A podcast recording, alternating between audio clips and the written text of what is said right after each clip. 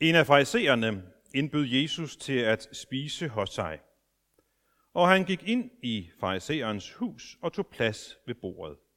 Nu var der en kvinde, som levede i synd i den by. Da hun fik at vide, at han selv til bords i fraiserens hus, gik hun derhen med en alabastkrukke fuld af olie. Stillede sig grædende bag ved ham ved hans fødder, og begyndte at vede hans fødder med sine tårer og tørre dem med sit hår, og han kyssede hans fødder og salvede dem med olien. Da farisæeren, som havde indbudt ham, så det, tænkte han ved sig selv, hvis den mand var profet, ville han vide, hvad det er for en slags kvinde, der rører ved ham, at det er en, der lever i synd. Jesus sagde til ham, Simon, jeg har noget at sige dig. Han svarede, sig det, mester. En pengeudlåner havde to skyldnere. Den ene skyldte 500 denarer, den anden 50. Da de ikke havde noget at betale med, eftergav han dem begge deres gæld. Hvem af dem vil så elske ham mest? Simon svarede, den han eftergav mest, vil jeg tro. Jesus svarede, det har du ret i. Og vendt mod kvinden, sagde han til Simon, ser du denne kvinde? Jeg kom ind i dit hus. Du gav mig ikke vand til mine fødder, men hun har vædet mine fødder med sine tårer og tørret dem med sit hår. Du gav mig ikke noget kys, men hun er blevet ved med at kysse mine fødder, siden jeg kom herind. Du salvede ikke mit hoved med salve, men hun har salvet mine fødder med olie. Derfor siger jeg dig, hendes mange sønder er tilgivet, siden hun har elsket meget. Den, der kun får lidt tilgivet, elsker kun lidt. Og han sagde til hende, dine sønder er tilgivet. De andre ved bordet begyndte at tænke ved sig selv, hvem er han, siden, som endda tilgiver sønder? Men han sagde til kvinden, din tro har frelst dig. Gå bort med fred. Amen.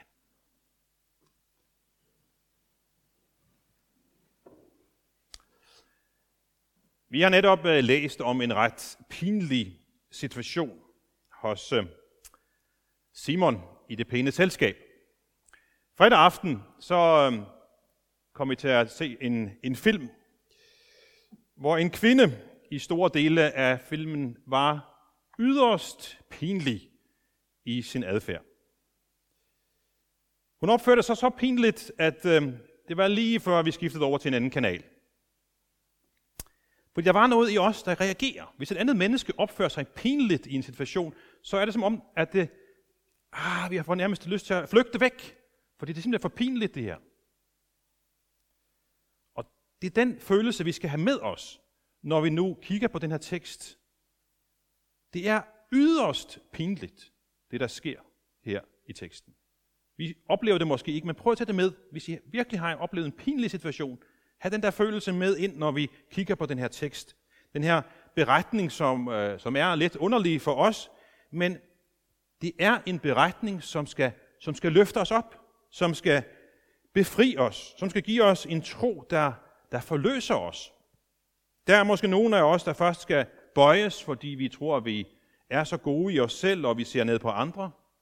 Eller nogen skal måske, eller måske er der andre af os, der inde bag det ydre, som ellers ser pænt ud, er plaget af, at vi foragter os selv. Vi kan ikke lide os selv. Vi bryder ikke, os, ikke om os selv. Vi har brug for at blive befriet fra det, løftet op i Jesu kærlighed. Så det er en søndag, hvor der er nogle modsætninger, der mødes. Og der er også en søndag, hvor Jesus han ser lige igen vores masker og afslører det, som vi ellers måske forsøger at skjule for os selv og andre. Men lad os se på den her pinlige situation. Situationen er altså den, at en af de fine mænd i samfundet, en fejseer, han hedder Simon, han har fået den idé, at han vil invitere Jesus hjem. Jesus er på det her tidspunkt en, en øh, meget omtalt person, men han er meget omdiskuteret. Der er virkelig mange, der synes, han er en fantastisk fyr, og andre synes, han er, ah, hvad skal vi egentlig mene om ham? Så han er yderst kontroversiel. Og nu har Simon så inviteret ham, og han har så inviteret nogle af sine fine venner også. Og hvad gør Jesus? Han tager imod. Jesus tager imod. Han siger ja tak. Fordi han siger jo ikke nej til nogen. Jesus vil gerne være sammen med enhver, som inviterer ham. Både de her farisæere, som gør sig så stor umage med at leve retfærdigt, og indimellem har lidt for høje tanker om sig selv. Og Jesus vil også gerne være sammen med dem, som gør det lige, og har det lige omvendt. Altså dem, der ikke kan finde ud af deres liv, dem, der lever på kanten af samfundet, dem, der foragter sig selv. Og det betyder for os, at Jesus gerne vil være sammen med os, uanset hvordan vi har det. Indeni og udenpå. På Jesu tid, så var det øh, almindeligt, at hvis man var øh, velstående, ligesom ham her, fariseren, så, og man så havde inviteret til, til middag, så var det okay, at folk kom ind og kiggede på. Så dørene var lidt åbne mod gaden, så man levede lidt, måske lidt mere offentligt dengang, end man gør nu. Så kunne de nysgerrige komme ind i stuen og stille sig eller sætte sig ud mod, mod væggen på gulvet der. Og hvis der så var lidt mad til over, så kunne de øh, få lidt fra de rige spor. Det var også en, øh, en god skik dengang, at øh, man blev budt velkommen ved et kindkys, og at verden sørgede for, at en slave vaskede ens fødder. Men det er altså svipset for ham her, Simon. Alt godt indtil videre. Situationen er en anelse anspændt, men den er ikke pinlig endnu. Men nu må I gerne finde den pinlige følelse frem igen, som vi startede med, for nu bliver det meget, meget pinligt. Fordi selvom det er fint, at mennesker kommer ind, så er det alligevel ikke alle og enhver, der skal komme ind. Ikke de der kvinder, der lever i synd. Det betyder dem, der er prostitueret. For det er det, der sker. En kvinde kommer ind, byen er så lille, alle ved, okay, hun er en af dem. Hun sætter sig ved Jesu fødder, siger ikke noget, men så begynder hun at græde. Så meget, at det drypper ned på Jesu fødder. Så voldsomt, at Jesu fødder bliver våde af det. Og så tørrer hun Jesu fødder med sit lange, udslåede hår og kysser hans fødder. Og så begynder hun at smøre dem ind med en kostbar olie. Og alle, jeg tror, at al samtale er for længst stoppet, og de kigger på, hvad der sker. Det her er ikke normalt. Det her, det er pinligt. Det her er enormt pinligt. Og de sidder alle sammen og venter på, at øh, nu må han altså reagere ham, Jesus, og sige til kvinden, kan du så skrubbe af? Det er det, de forventer faktisk, at Jesus gør. Men det gør Jesus ikke. De forventer, at han skal skælde hende ud. Han skal afvise hende, fordi han må jo vide, hvem hun er. Hun er jo en af de syndige kvinder. Hun skal afvises. Og Jesus ved lige præcis, hvem hun er. Jesus ser lige igennem hende. Han ved godt, hvad hun er. Han ved godt, hun er en synder. Men han ved også, at det er vi alle sammen. Jesus ser igen os alle i dag. Uanset hvor meget vi har fejlet i vores liv, så skubber han os ikke væk. Der er ingen, intet menneske, der kan risikere at komme til Jesus, og Jesus siger, ah, dig, nej, der er for meget galt i dit liv, det går ikke. Din nabo, okay, men, men du, nej, nej, det går ikke. Det er der intet menneske, der nogensinde vil opleve. Dem, der kommer til Jesus, bliver ikke vist væk. Han skubber os ikke væk. Uanset hvor meget skidt vi har at slæbe på i vores livsbagage, så kan vi komme til ham. Det kan være, at andre mennesker ikke vil være sammen med os. Det kan være, at andre mennesker afviser os. Men det gør han ikke. Måske er der noget i, i dit liv, som du måske ikke kan, kan tilgive dig selv for. Måske er der noget i dit liv, som du, som du skammer dig over. Måske foragter du dig selv for et eller andet. Noget, som du bare ikke tør sige til andre mennesker. En hemmelighed, som kun du kender. Og du tænker måske, at hvis de andre her vidste det om mig, så ville de ikke være sammen med mig. Så ville de afvise mig. Ligesom Simon tænker, den der kvinde, jeg ved noget om hende, hun skal ud herfra. Der er nogle af os mennesker, som, som bærer på nogle, nogle tunge byrder af skyld. Noget, som måske gik så frygtelig galt i vores liv. Måske var det ikke en stor pludselig hændelse. Måske var det nogle små beslutninger, som hen af vejen førte os i den fuldstændig forkerte retning i vores liv. Måske var det bare nogle uoverlagte ord, som fik det hele til at gå galt, og nu bærer vi på den skyld og skam. Det er måske næsten ikke til at tale om med nogen andre længere. Eller måske er det noget, vi plapper om hele tiden, og folk gider ikke høre om det længere. Det kan være relationer, som vi indgår i, eller som vi indgik i, som er gået i stykker, fordi vi gjorde noget galt. Der er nogen, der ser skævt til os. Det kan være tungt. Det kan være svært at leve med. Jesus afviser dig ikke, selvom andre mennesker kan finde på det. Jesus er ikke for fin og for ophøjet hellere til at blive rørt ved af denne kvinde, som de andre foragter. Han skubber hende ikke væk. Og således er han også i dag. Han skubber os ikke væk. Uanset hvad, uanset din fortid, uanset hvad der er sket i dit liv, længere er den ikke. Vi kender ikke hans historie. Vi er overladt til at gætte, hvad der er gået forud for denne hændelse, men på en eller anden måde må Jesu budskab have påvirket hende. Måske, måske stod hun ude i periferien af den flok, der hørte på ham, den dag han sagde, Kom til mig, alle I, som bærer tunge byrder. Måske festnede hun sig ved ordet, når han sagde, alle I, altså også mig, har hun tænkt. Hun, som ellers absolut ikke var så velkommen mange steder. Måske var hun blevet ramt af Jesu budskab. Vi ved det ikke præcis, hvad der er gået forud for denne hændelse, men hun er der. Og de fleste i rummet tænker, at hun skulle skamme sig. Og det gør hun måske også. Men hun lader sig ikke stoppe af sin skam.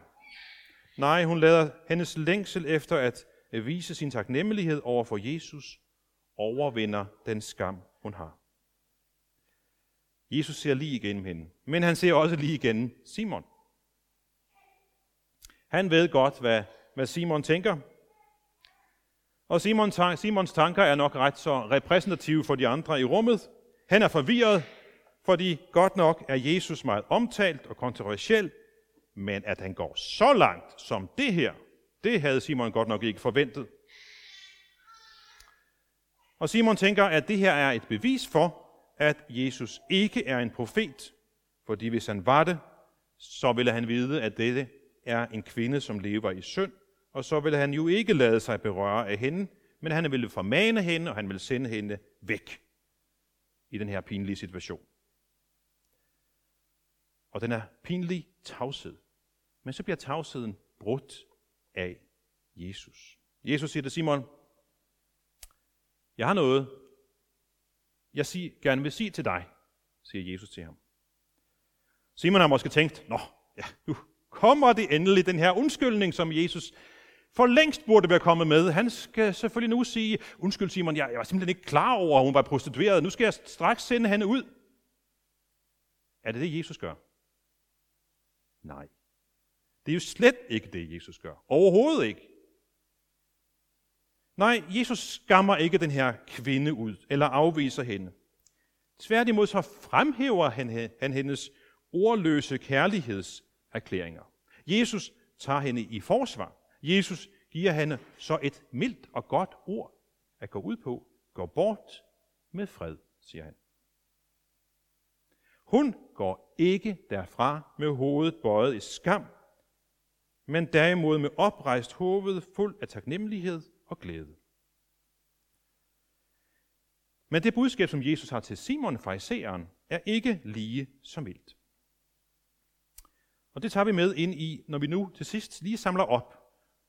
For vi skal have tre ting med os i dag fra den her tekst. Jesus vil kvinden noget. Jesus vil Simon noget.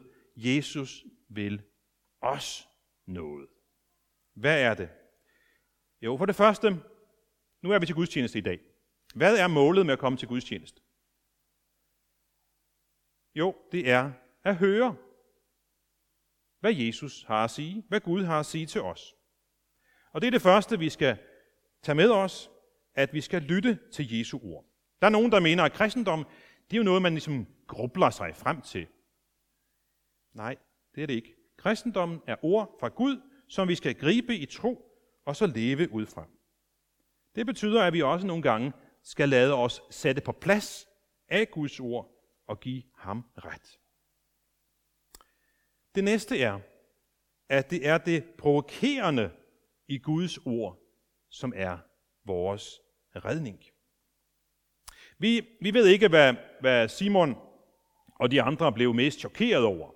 Om det var mest kvindens adfærd eller Jesu reaktion. Men begge dele gav dem et chok. Det var provokerende for dem, det der skete, og det som Jesus gjorde. Og for at få Simon til at forstå det, så fortæller Jesus en historie om de her to skyldnere, hvor den ene har en meget stor gæld, og den anden har en noget mindre gæld. Men de skylder begge to, og de får begge samme behandling. Hele deres gæld bliver slettet. Og Jesus forsøger med historien at sige til Simon, kan du ikke forstå, Simon, at det, det her netop er kvindens hemmelighed?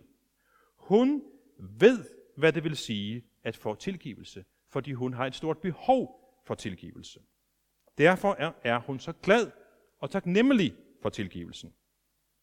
Og det er nemlig det provokerende i det kristne budskab, at Gud ikke spørger efter, om vi er pæne mennesker, om vi er gode nok. Han spørger derimod efter, om vi er klar over, at vi har brug for en frelser, på trods af vores pænhed. Det er det provokerende i det kristne budskab. Vi har ikke noget at komme med. Uanset hvor pænt vores liv er, så hjælper det ingenting. Vi har brug for en frelser. Vi må tage imod, ligesom vi oplevede ved dåben lige før. Det er de små børn et fantastisk godt billede på. De tager imod omsorgen fra forældrene i en eller anden form for erkendelse af, at de ikke kan klare sig uden. Og det er det samme, som Gud ønsker at sige til os. Vi har brug for ham. Vi har brug for hans tilgivelse. Vi kan ikke klare os selv uden ham. Når vi indser det, så tilgiver han os af sin nåde og kærlighed. Ikke fordi vi har gjort os fortjent til det. Nej, det er hans nåde, altså det betyder gratis. Og det provokerende budskab om Guds gratis tilgivelse til os, som ikke har fortjent det, er lige præcis begrundelsen for, at vi har en kirke her i dag. Det er det, der er målet med vores forkyndelse. Når I kommer ind til gudstjeneste, så skal I høre, du kommer ikke med noget som helst. Du har ikke gjort noget som helst, som gør dig fortjent til noget som helst over for Gud. Du har ingenting at komme med. Hverken godt er der sket, kan man sige. Det er det. Det eneste, du har at komme med, det er nogle åbne hænder, der siger, tak Jesus, jeg tager imod fra dig. Det er det provokerende ved det kristne budskab. Ufortjent, gratis. Derfor ringer vi med klokkerne hver søndag. Kom og hør det budskab. Det var det budskab, som hun havde fanget, den syndige kvinde, at der var tilgivelse for hendes synd, og hun ville vise sin taknemmelighed. Og det er det tredje, jeg vil opfordre til. Lad os vise Gud vores taknemmelighed for hans tilgivelse, for hans frelse. Vi kan vise det på mange måder, vi kan sige det, vi kan også synge det. Det er jo det, vi allerede har gjort. En stor del af, af vores gudstjeneste er jo at synge til Gud og sige ham tak for alt det, han har gjort for os. Så lad mig slutte med denne opfordring. Lad os sige Gud tak for alt det, han gør og har gjort for os, og især hans tilgivelse. Amen. Og nu skal vi rejse os op og med apostlene tilønske hver andre, hvor Herres Jesu Kristi nåde, Guds kærlighed og Helligåndens fællesskab være med os alle. Amen.